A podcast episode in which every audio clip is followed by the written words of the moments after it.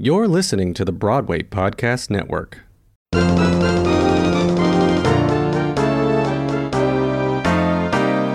Hey everybody, it's Adam, live and in person for you.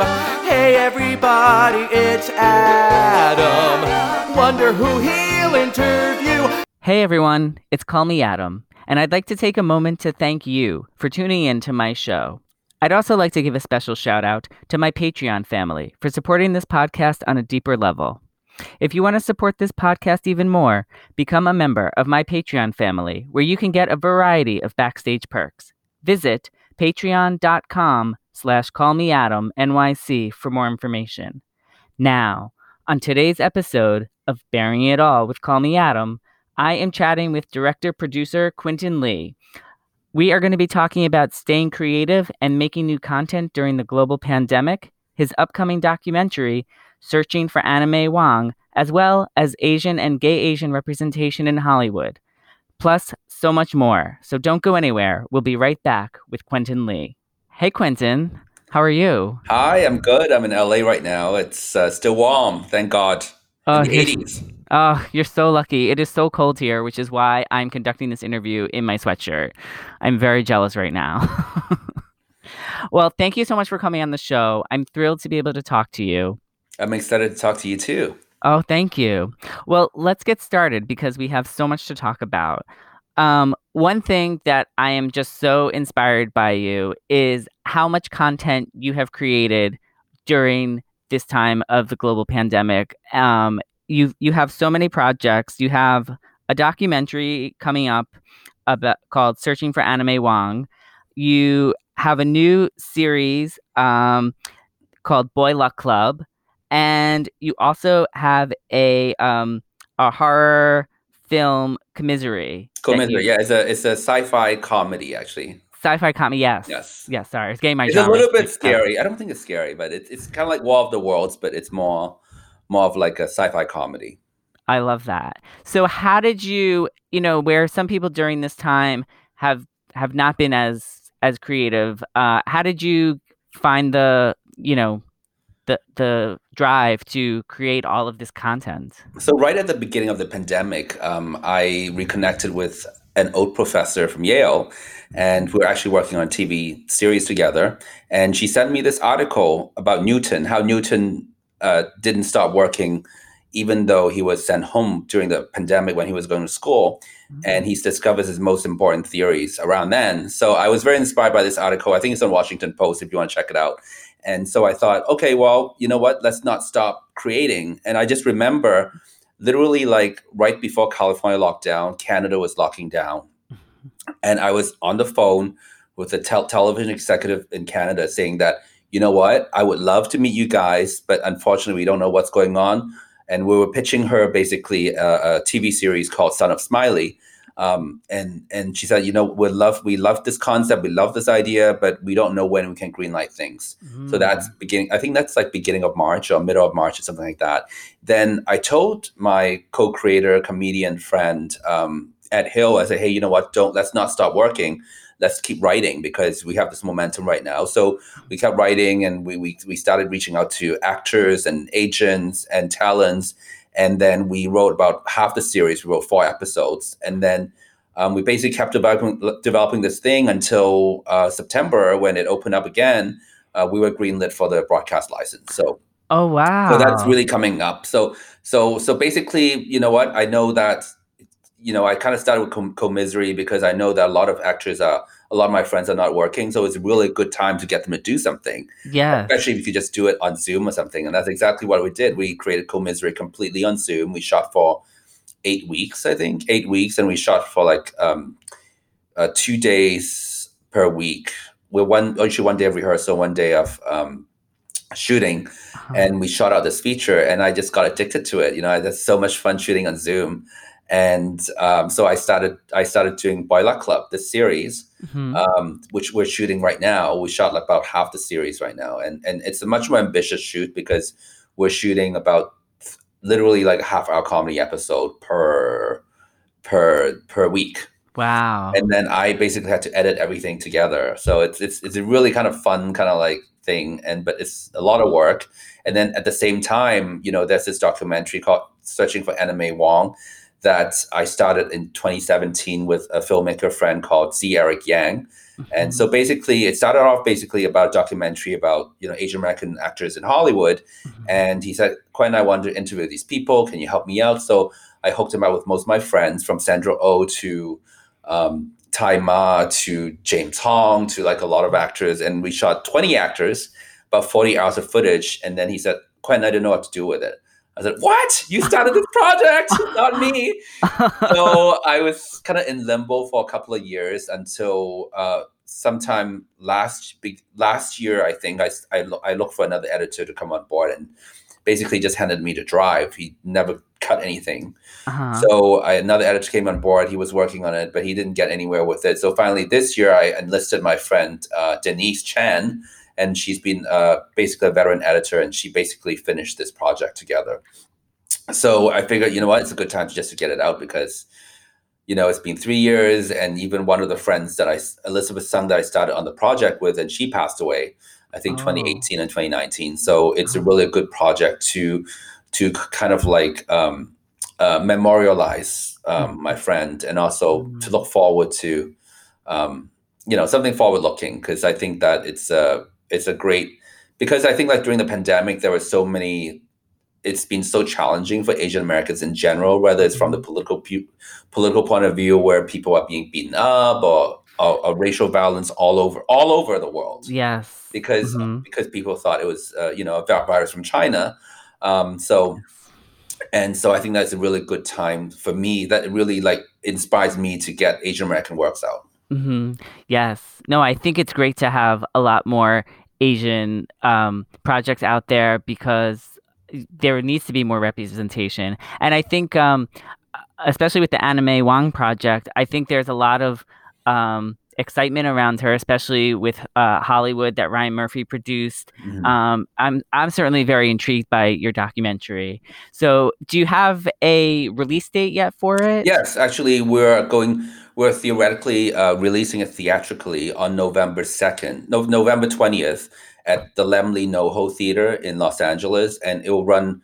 It'll run in the theaters from November second to the twenty sixth, and then on twenty seventh, we're releasing it on AsianAmericanMovies.com for SVOD, and then also TVOD on Amazon Prime, on Amazon uh, Instant Video. Oh, So you could rent it on Amazon. Um, you can rent or buy the movie on Amazon starting the 27th of November, and then you can also watch it through uh, AsianAmericanMovies.com.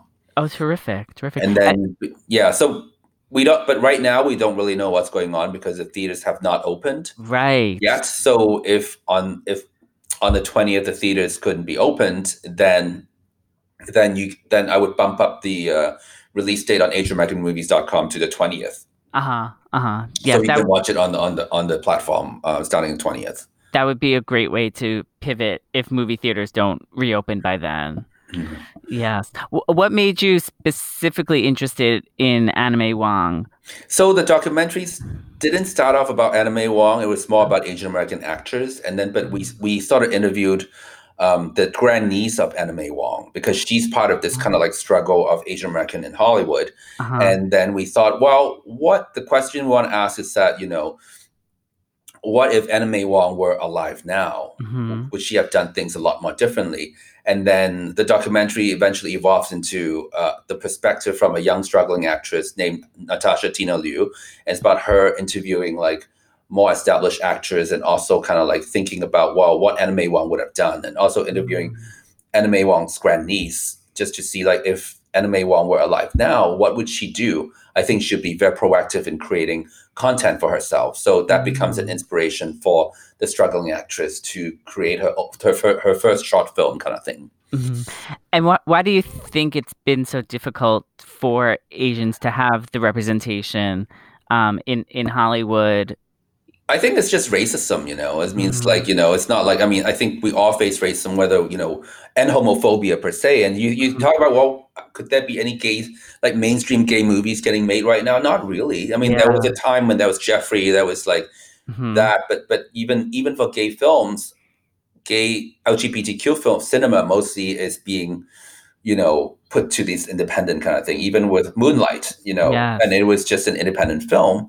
So again, like it's the same situation that all minorities minorities face in America is that, you know, we're still being pushed to the side in some way. Mhm, And with mhm. Black Lives Matter, we definitely, you know, African Americans have definitely come into more of the forefront of this struggle. But I think we're all kind of on the same boat. And that's why I feel like this is a great year to push for Asian American content or LGBTQ content, you know, Mhm. all both gay and Asian content. Why not? yes. Yes. And um, yeah, I think like you, you know, we have got to make these content because otherwise you can't wait for Hollywood to make them for you.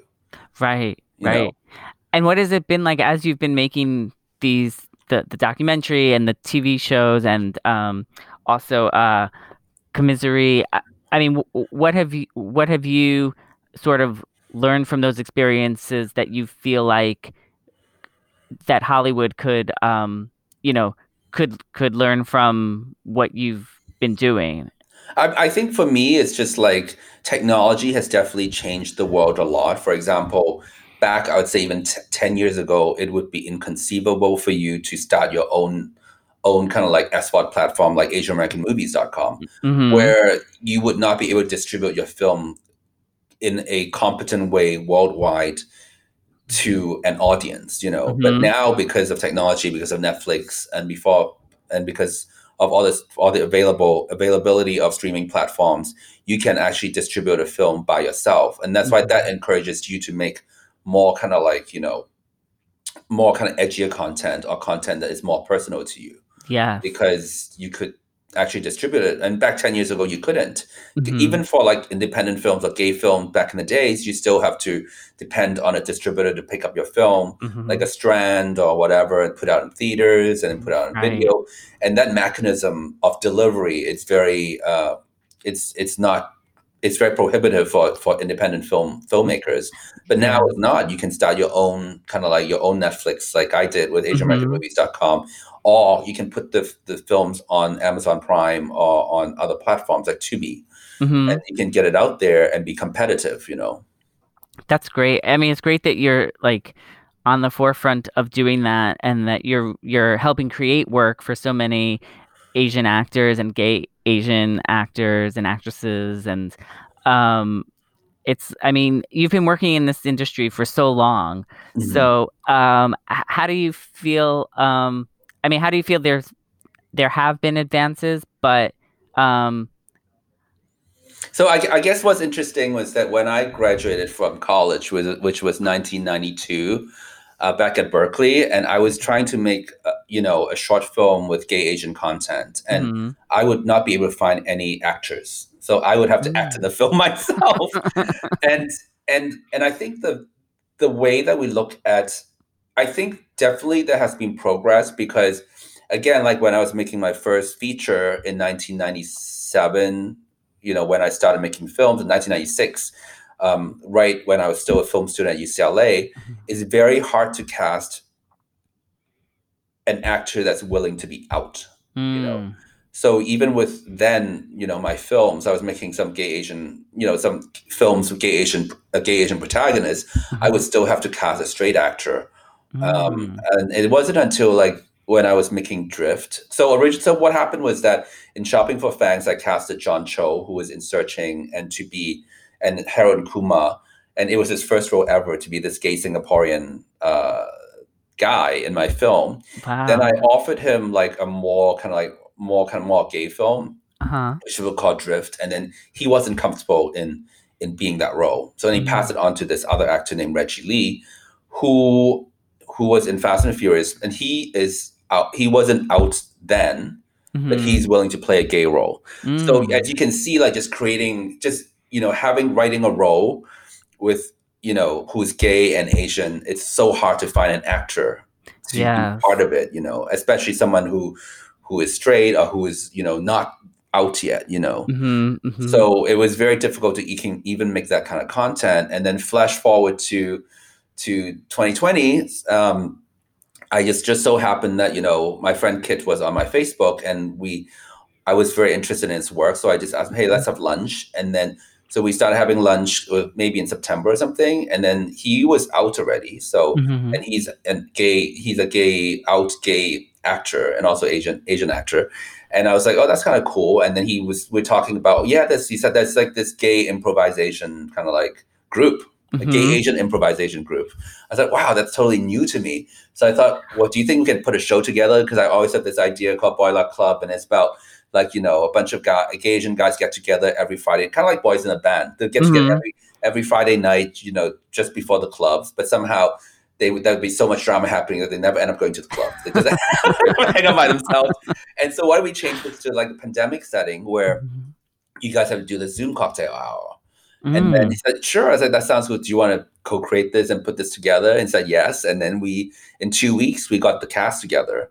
And Wow. everybody is, I mean, I think like with cast of six and five of them were gay, were real gay Asians. Wow. And one is straight. So he plays kind of like the, the straight fat cat character. uh-huh. Um, so, so, so I think there is progress after like these, you know, 27 years when I when I first started making films to now that there are actually out Asian gay Asian actors that are willing to do something. Um, so I'm, you know, definitely there's, you know, progress, but at the same time, I don't think if I if, if if I were not doing this show, I don't think anyone else would. But I think right now is really a great time because you know technology is so available, and Mhm. and even back then, back I would say twenty years ago, making a film was a very difficult thing. You can't just pick up an iPhone and, and do and make a film. But right. now you can actually just pick up an iPhone that is that has you can shoot 4K images and make a Mhm. really decent film out of it. You know. Yes. So I think it's a combination of the technology and also how our cultural values have grown quite a bit. Um, um, that it sort of like makes makes it possible for artists to take more risks. I think. Yes, yes, yes, I agree, and I think it's great that that we have somebody like you who is helping create this content, and you continue to you know help push the boundaries. And um, I mean, in the in the Broadway community, I have a lot of Asian friend actors who, I mean, are are so thirsty for for a role, and they would love to like be in a movie that's all Asian. And um, so I, I, I I'm just so happy that you are you've been creating movies all this time and you're continuing to pivot in this new um in this new normal that we're living in and creating great content.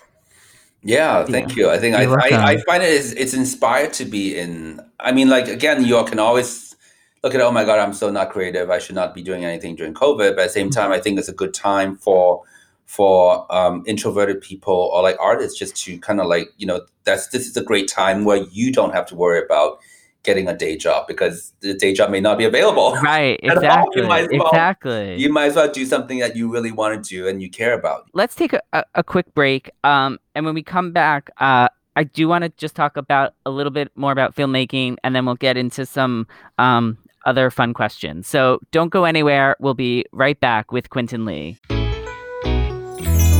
Priceline presents Go to Your Happy Price. What's up? It's Kaley Cuoco. When it comes to travel, we all have a happy place. You can see yourself already there. It's beautiful. It might be sunny and sandy for some, neon and urban for others, deserts or rainforests or hiking trails. With Priceline, you can get to your happy place for a happy price with deals you really can't find anywhere else. Like up to 60% off select hotels to Costa Rica or five star hotels for two star prices in Cabo. Go to Priceline.com and travel to your happy place for a happy price. All right, see ya. I'm off to Miami. No, actually, wow, look at that. No, I- I'm going to Hawaii now. Ooh, Cancun looks nice. You know what? Belize looks pretty nice this time of year.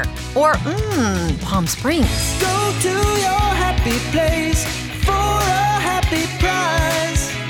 Go to your happy price, Priceline.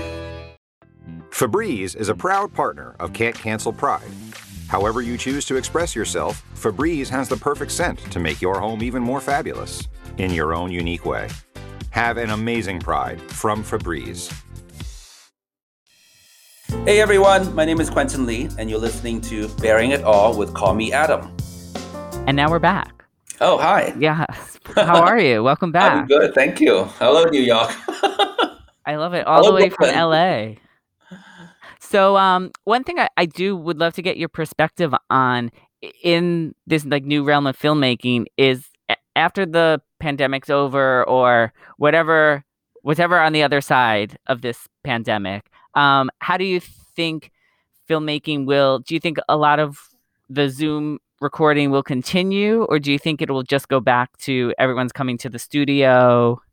I think I think for a couple of things, but I think what happens is that in this pandemic, it has definitely shown us some new ways of working that is so much more convenient. For example, like I would never go back to auditioning in person. mm-hmm. I don't think I would because I remember I was auditioning for a film, you know, in person with my casting director, and there's this actor who came and he was really sick, uh-huh and he insisted on shaking all hands, and we're like, ah, I don't know. And I was, I felt bad because I should I shake his hand, I, and I did. I kind of shake his hand. And I, I did remember I kept my hands just like on the side. As Mhm. soon as he left the room, I was like, okay, I got to run to the restroom because he looked really sick. yeah So, uh, so again, like, but now I just think auditioning on Zoom is just really amazing. It's always that's the thing to do because I was when I was casting, we're casting this little boy in uh, Searching for Anna May Wong, uh-huh and we we need a little boy to play um a, a- a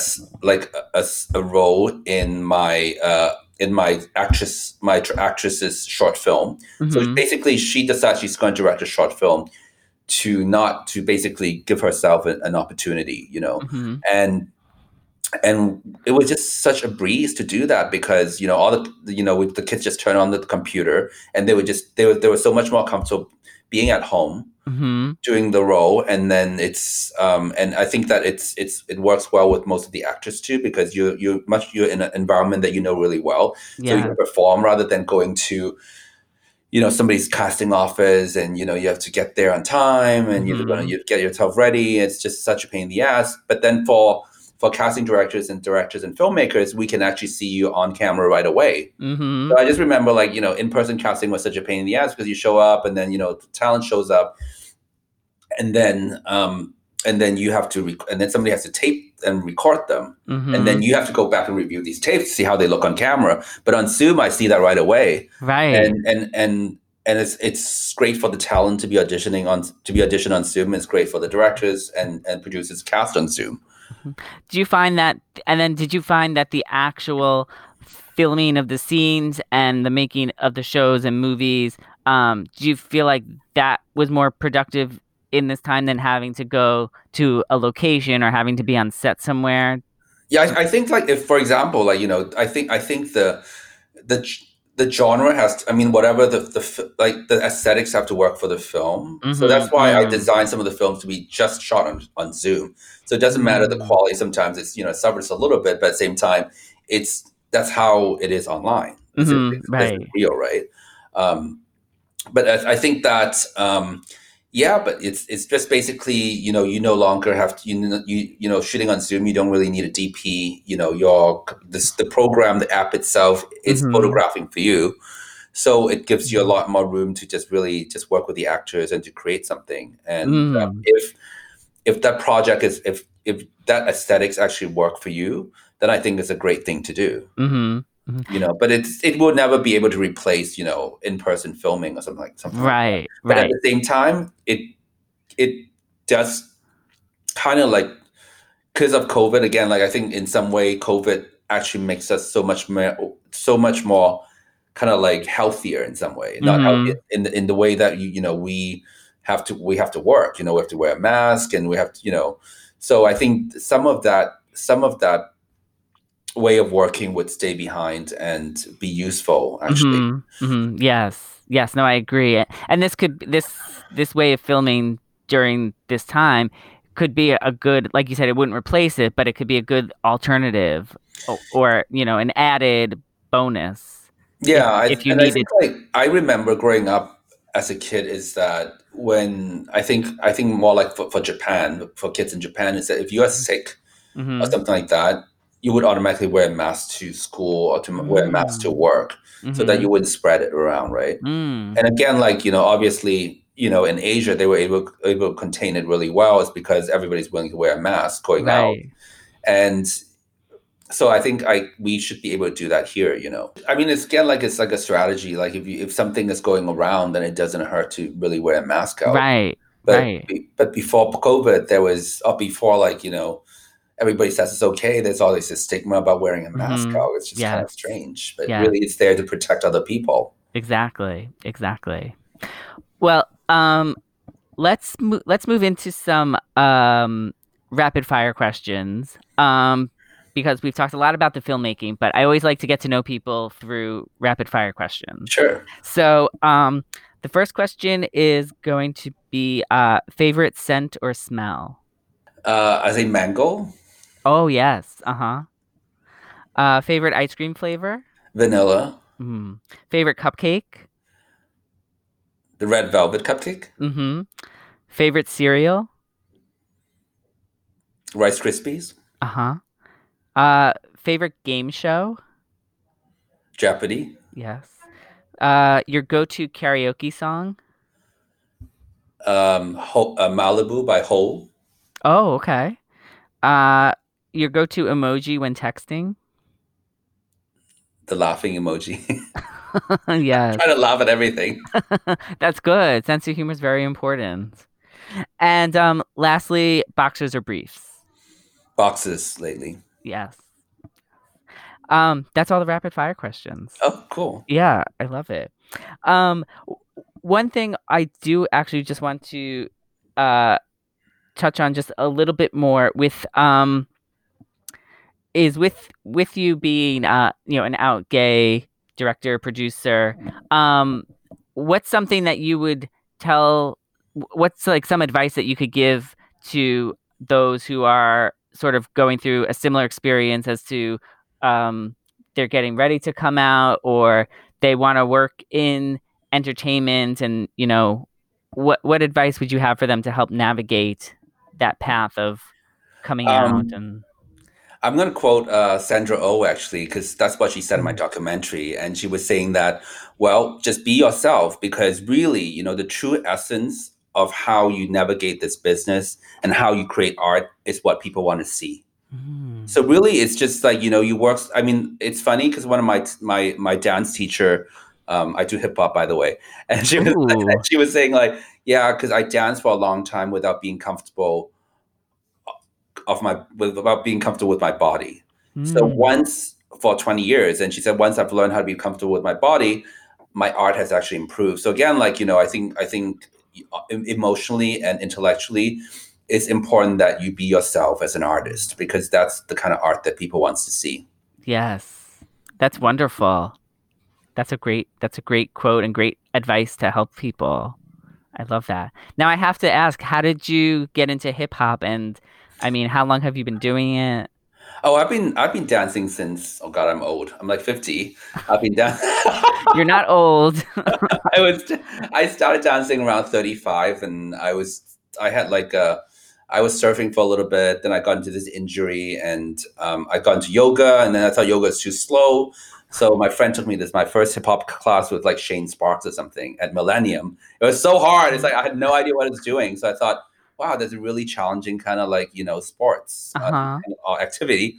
So I just started taking hip hop class from beginning hip hop when I was 35 and I just kept taking classes for the next uh, 15 years. wow And I'm Wow. still, uh, it's sad because a lot of studios in LA closed down because of the pandemic. Mhm. And it's very hard to learn dancing on Zoom. So I've, Yeah. I've taken a few, I've taken some Zoom classes, but I just, it's just very hard to be engaged. So Mhm. I, I've, I haven't been dancing for, for, for, you know, since the studios have closed. And, and I, and I look forward to the time where I can go back to in-person dancing. And there were a few classes I went wearing masks. Um, Mhm. we were we're inside and we were wearing masks dancing. It was it was hard, but it's still it was still worth it. It was yeah what what do you get what do you get from dancing you know that maybe you don't get from making movies Um, well, definitely, it's the it's it's how I try to keep keep fit. uh-huh Uh, first of all, I think dance great. I mean, hip hop dancing hip hop is great because you get to you get to learn choreography and Mhm. then you learn to you can learn to move you can move your you can move your body at the same time you learn about what the what the choreographers choreographed to the most popular kind of the popular songs the songs that inspired them so Mm. i think as a filmmaker i learned so much just going to class and it's very humbling to, to learn something that you are so not good at at all uh-huh. and and watching people learn is also always moving always, always kind of like really touches me because i can see beginners beginning dancers come in and they try to do certain things and and that whole process of just being able to watch and learn with a group of people at Mhm. different levels it's a very powerful experience and that's why i Mm. love taking dance classes oh, that's wonderful. That's wonderful. I'm like the worst dancer in the world. I have two left feet. It's like I have such a hard time. I, I don't know that I could actually bring myself to to take a dance class because I I can never dance to the beat. So I commend you for for well i going. couldn't either so i it's it's like it, it was completely new for me when i started in my 30s so but I- yeah.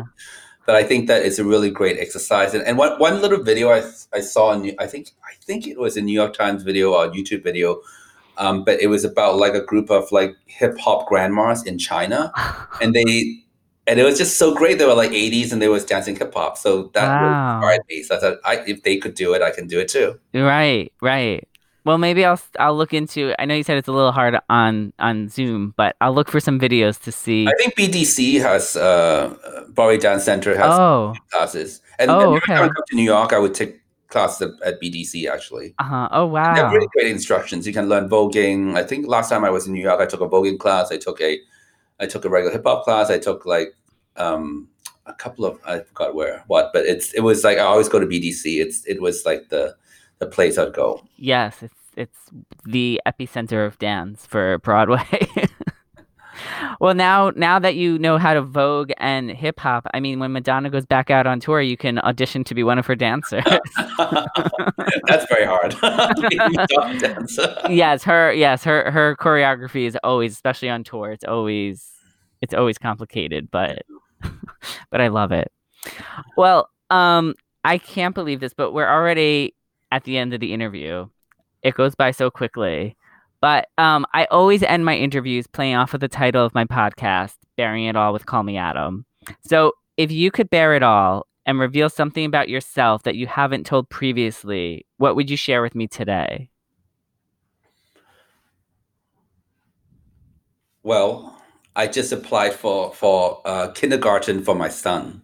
Oh, I haven't told anybody yet, but but uh, I applied. I applied him to I applied him for a Japanese immersion school and a Korean immersion school. I think Korean Korean immersion was first choice, oh wow. so we'll see.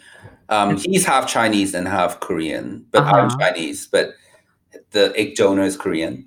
Oh, okay. why he's half Korean, and and in my neighborhood there were only like uh, Korean immersion schools, so I figured he might try that. And I just found out today there's actually Japanese immersion schools in my neighborhood, so maybe he can try that too. Oh So wow. we'll see what he who which school he gets in. Oh, very exciting. And would this be for the spring? It's for uh, 2021 fall. Oh, okay. Uh huh. 2021 fall, yeah, yeah. Uh-huh. Great. And do you um are you raising him by yourself or you have a partner that you're raising him with? I'm raising him by myself. Wow. Prepare At all moment. It's a lot of Yes. work. Yes. Yes. And um you did you um uh so he's what four four? He's four now. He's Four turning five. Uh-huh. Uh, 2021. Wow, that's so to exciting. go to kindergarten. Oh my gosh. How um uh I, I- I'm just gonna take a few a few more minutes because I'm so fascinated by this. Um, I mean, how has it been to like to I mean work, you know, with all your films and and this the Boys Love Club that you have, the document. I mean, with everything you- you're working on, how do you juggle all of that and raising your son? Uh, it was really difficult. So, but but he has to go to daycare. That's why Mm-hmm. for for a while during the pandemic, when when he didn't have daycare, um, I had to hire a nanny full time for me Mm, to be able to work. Um, but now that daycare has opened up, so that the nanny only comes part time. Oh, okay. And but yeah, you know, so but I'm I'm expecting to shoot a TV series next year in Canada. So I think I'm gonna have to relocate ourselves to Wow. Canada for like three months or something. Yeah. What but- has been It, it'll still be before his kinder starts, so I Uh-huh. think it'll be good. But once his school, his kinder starts, it might be a little bit harder. I don't know. Yeah, yeah. What has been the greatest reward of fatherhood? You know, it's just seeing a human being grow and start to learn language and speak. It's just an amazing experience. Yeah. It's just being able to because I never thought that would be like you know, but it's it's just really uh, you know an amazing experience. You see how this cell grow into like you know a human being. Mm-hmm. Mm-hmm. You know, That's so exciting. Well, congratulations. thank you. Very, very happy for you. And um, I know everybody listening. Um, you can watch. Uh, you can watch Boy Luck Club. Um, and so, uh, so if you just want to repeat the platforms where they could watch Asian, it's Boiler, called AsianAmericanMovies.com. okay, and they can watch And everything that you're making the there. Boy Luck Club, um, Comisery, Searching for Anna May Wongs will start streaming on the 27th of November. Yeah. And then all my all my films from the people I've slept with to Drift to Shopping for, Shopping for Fangs, my first feature, everything's on there. Terrific, terrific. And where can people find you on social media? Um, it's oh right, Instagram is at Gay Hollywood Dad, Uh huh. and then you can find me on Facebook through Quentin Lee. Terrific. Terrific. Well, everybody listening, follow Quentin on social media, go stream his films, and um, remember here at the Broadway Podcast Network, we have over 70 theater and art related podcasts. So keep listening. Thank you, Adam. You're welcome. Thank you. He'll get the dirt and the scoop and the story, for he happens to be in the know. Just ask anybody who's had 'em. Adam lives for the business of show. Call me Adam.com. Find more episodes of Baring It All with Call Me Adam everywhere you stream podcasts. For my print and video interviews, visit my website, callmeadam.com. Follow me on social media at callmeadamnyc on Facebook, Twitter, and Instagram. And finally, if you really want to get involved, support my podcast on a deeper level by becoming a member of my Patreon family visit patreon.com slash callmeadamnyc. There, you'll get a variety of backstage perks, including advance notice of interviews, the ability to submit a question to my guests, and everyone's favorite, swag.